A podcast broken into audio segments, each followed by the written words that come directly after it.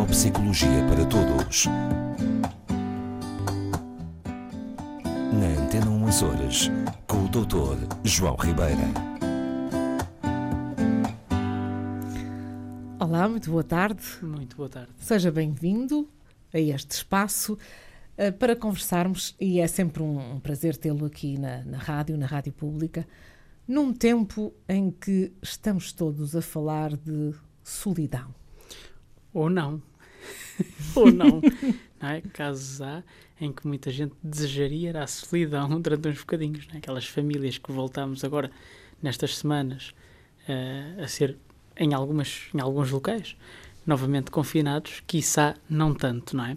Mas sim, a solidão é, tem sido um efeito uh, direto e, e adverso, obviamente, desta, desta situação de pandemia em que vivemos. Concordo consigo plenamente que este voltar a ter a família toda em casa, hum. os pais em teletrabalho, os, os, filhos em casa porque as escolas fecharam, é, é complicadíssimo. Complicadíssimo para o ambiente familiar e, e, enfim, para também conseguir alguns objetivos. Mas, ultimamente, eu tenho ouvido falar muito um, da solidão na média idade e também da solidão uh, em pessoas já com idade mais avançada, sim, sim. tendo em conta o tempo que estamos a atravessar. Ora bem, pois, a solidão na, na idade avançada é um tema já longamente discutido, não é? Portanto, e que realmente tende a surgir, até pelas questões habituais ao envelhecimento e inerentes ao envelhecimento, desde logo a perda de, das pessoas dos pares, de, das pessoas da mesma geração, não é? E há uma tendência para este, para este estado. O que é interessante é que, exatamente por esta história da pandemia, há agora um novo grupo de pessoas, chamemos-lhe a meia-idade, não é? Uh, que vai dos 49 aos 64 anos, em números. Muito obrigada. mas que é, não, são números, não é? São números, é, é meramente, meramente estatístico, uma tontice, mas pronto, para nos localizarmos. E que são pessoas que começam elas, elas também a manifestar alguns sinais de solidão. E como é que esses sinais surgem? Ok, antes disso, eu gostava de, de, falar de solidão. Porque, eh, quiçá alguns dos nossos ouvintes pensem que solidão é estar sozinho. E não é? E, não. Não é completamente. Ora bem, solidão é uma noção subjetiva de que eu estou sozinho. Ou seja, não implica estar verdadeiramente sozinho. A solidão é uma noção, é uma, uma relação entre o contacto social que eu gostaria de ter em determinada altura e o contacto social que eu realmente tenho. Isto é, se eu estava habituado a ter uma vida preenchida socialmente e agora me vejo confinado à minha casa, por exemplo, com os meus filhos, eu posso perfeitamente sentir solidão sem estar sozinho. Exatamente. Okay? Pronto. E isto é importante. Porquê? Porque a solidão é um tema que, que vem sendo estudado há muito tempo e que sempre se associou a, a efeitos negativos. Não é? Desde logo a depressão, sintomatologia ansiosa, alterações cognitivas, portanto, perda cognitiva. E uh, um, é interessante considerarmos que há um grupo de, de, pessoas que se está a dedicar agora a estudar os efeitos da solidão na meia-idade e a sua eventual relação, ou não, com uh, a perda cognitiva ao chegar à idade mais avançada. E, e, mais interessante para mim ainda é que uh, estes autores tiveram o cuidado de tentar separar os efeitos da genética e, e da, dos processos um, neurofisiológicos associados ao aparecimento de demências, por exemplo, a acumulação de, de alfa-beta-proteína, uh, proteína beta-amiloide, digamos, uh, que, que, já falámos várias vezes, por exemplo, associado ao Alzheimer, uh, do, da solidão propriamente dita. Ok? E depois consideraram três situações. Pessoas que sentem o que se chama solidão persistente.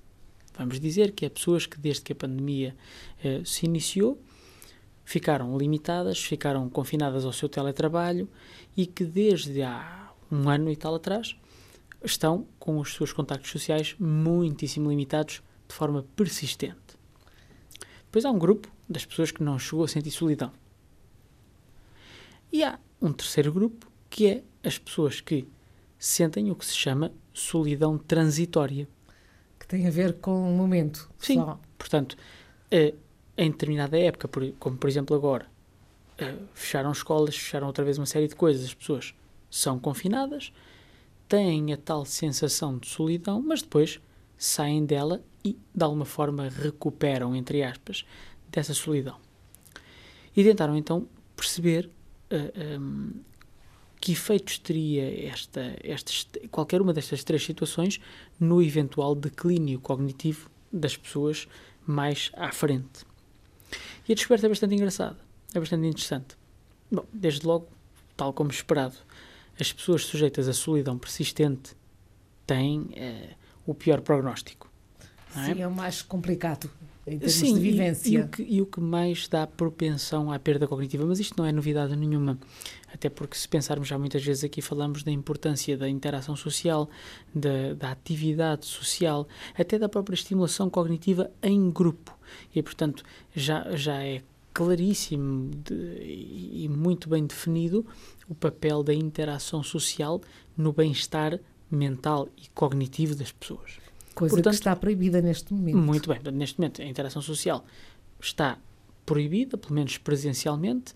Já falámos aqui há tempos que a interação via tecnologia não tem o mesmo efeito que a interação presencial e, portanto, não, não será uma surpresa para nós que eh, as pessoas sujeitas à solidão mais persistente ou permanente que tenham o pior prognóstico de todos. Mas depois diríamos assim: ah, então as pessoas que não sentem solidão estão totalmente protegidas. Não necessariamente. Pois não. Ora aí é que está. Ora aí é que está. É que, segundo esta investigação, as pessoas que têm um melhor prognóstico em termos de capacidade de resistir uh, ao declínio cognitivo com a idade são não as pessoas que não sentem solidão, mas sim as pessoas que recuperam da solidão. Isto é, os tais da solidão transitória. Hum? Isto é que nos deve fazer pensar. Mas eh, para conseguir tudo isso é necessário também ter, ter esperança e ter a certeza de que. Sem dúvida nenhuma. Muito bem. A esperança. A esperança é um tema engraçado. Já que falou de esperança, qual, qual acha que é o correlato uh, neurológico da esperança? É acreditar que há uma luz ao fundo do túnel? Hum, muito bem.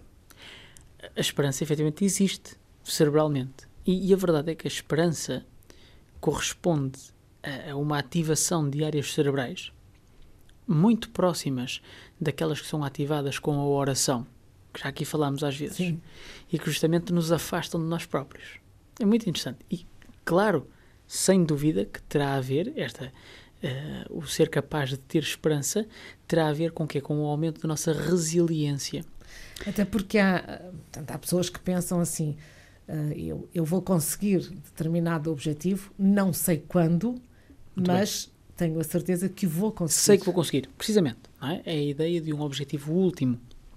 Não importa qual é o caminho ou o processo, mas eu sei que vou lá chegar. Muito bem. Então, isto certamente que ajuda a desenvolver, eh, cá está, a resiliência das pessoas.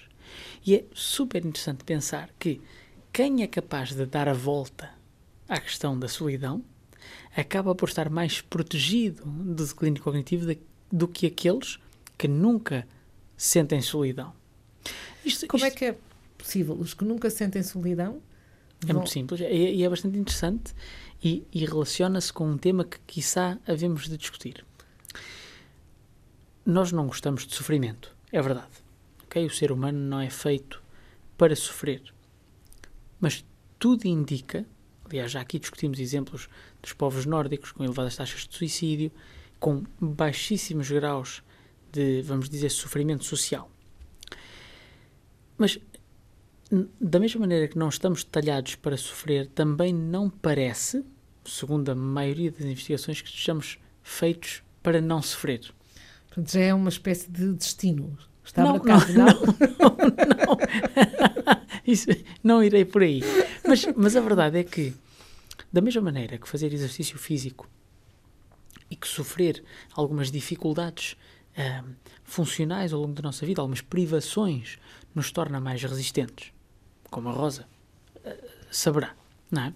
Às vezes inícios de vida mais difíceis, estão associados depois com pessoas com maior capacidade de dar a volta, com maior capacidade de resistir, com maior capacidade de resiliência, cá está.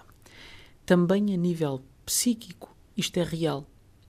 Se nós formos sujeitos a certo grau de adversidade, aparentemente temos maior capacidade de resiliência do que se não formos sujeitos a nenhum tipo de adversidade. De resto é curioso porque há diversas agora aqui divagando um bocadinho, eh, já não teremos muito tempo, mas uma pequena divagação. É curioso que de uma forma, enfim, até quase cómica, muitas celebridades, não estou a falar só de atores e de estrelas de entretenimento, no geral, não é? Celebridades, pessoas realmente com, com fortunas, uh, têm optado nos últimos anos por basicamente deserdar os seus filhos. Sem razão nenhuma. Também existe um estudo, não, sobre isso, não. Não, não, não, não é mesmo uma observação. Têm optado por... Uh, Deserdam os filhos para que eles aprendam, não? Isso mesmo. Para que eles tenham que construir o seu próprio caminho. Um, um dos últimos que eu, que eu ouvi falar disso é, é, o Bill Gates, por exemplo. Penso que o Jeff Bezos passa a mesma coisa, que é o da Amazon.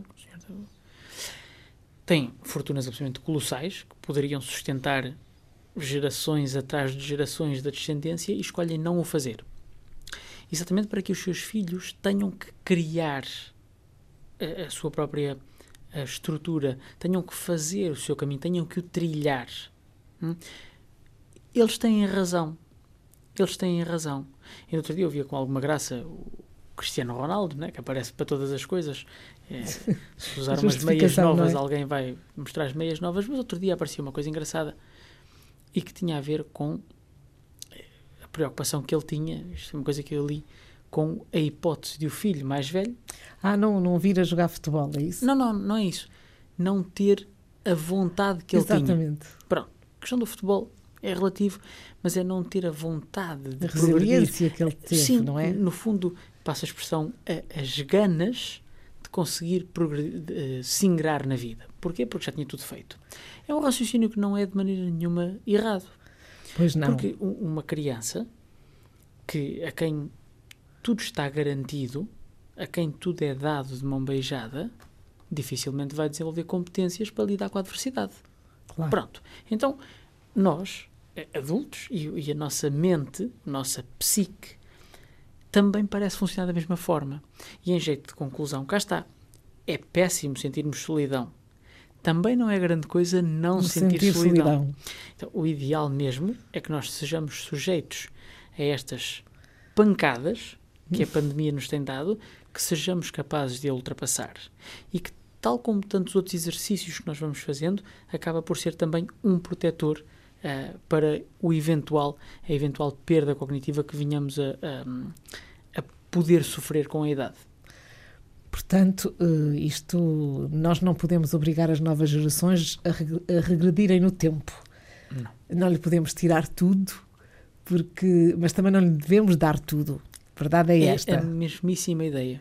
Portanto, meus amigos, solidão, solidão. Até para a semana. Com equilíbrio. Até para a semana.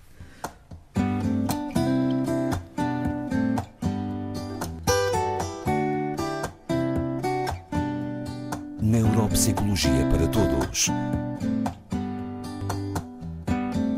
Na Antena 1 Horas, com o Dr. João Ribeira.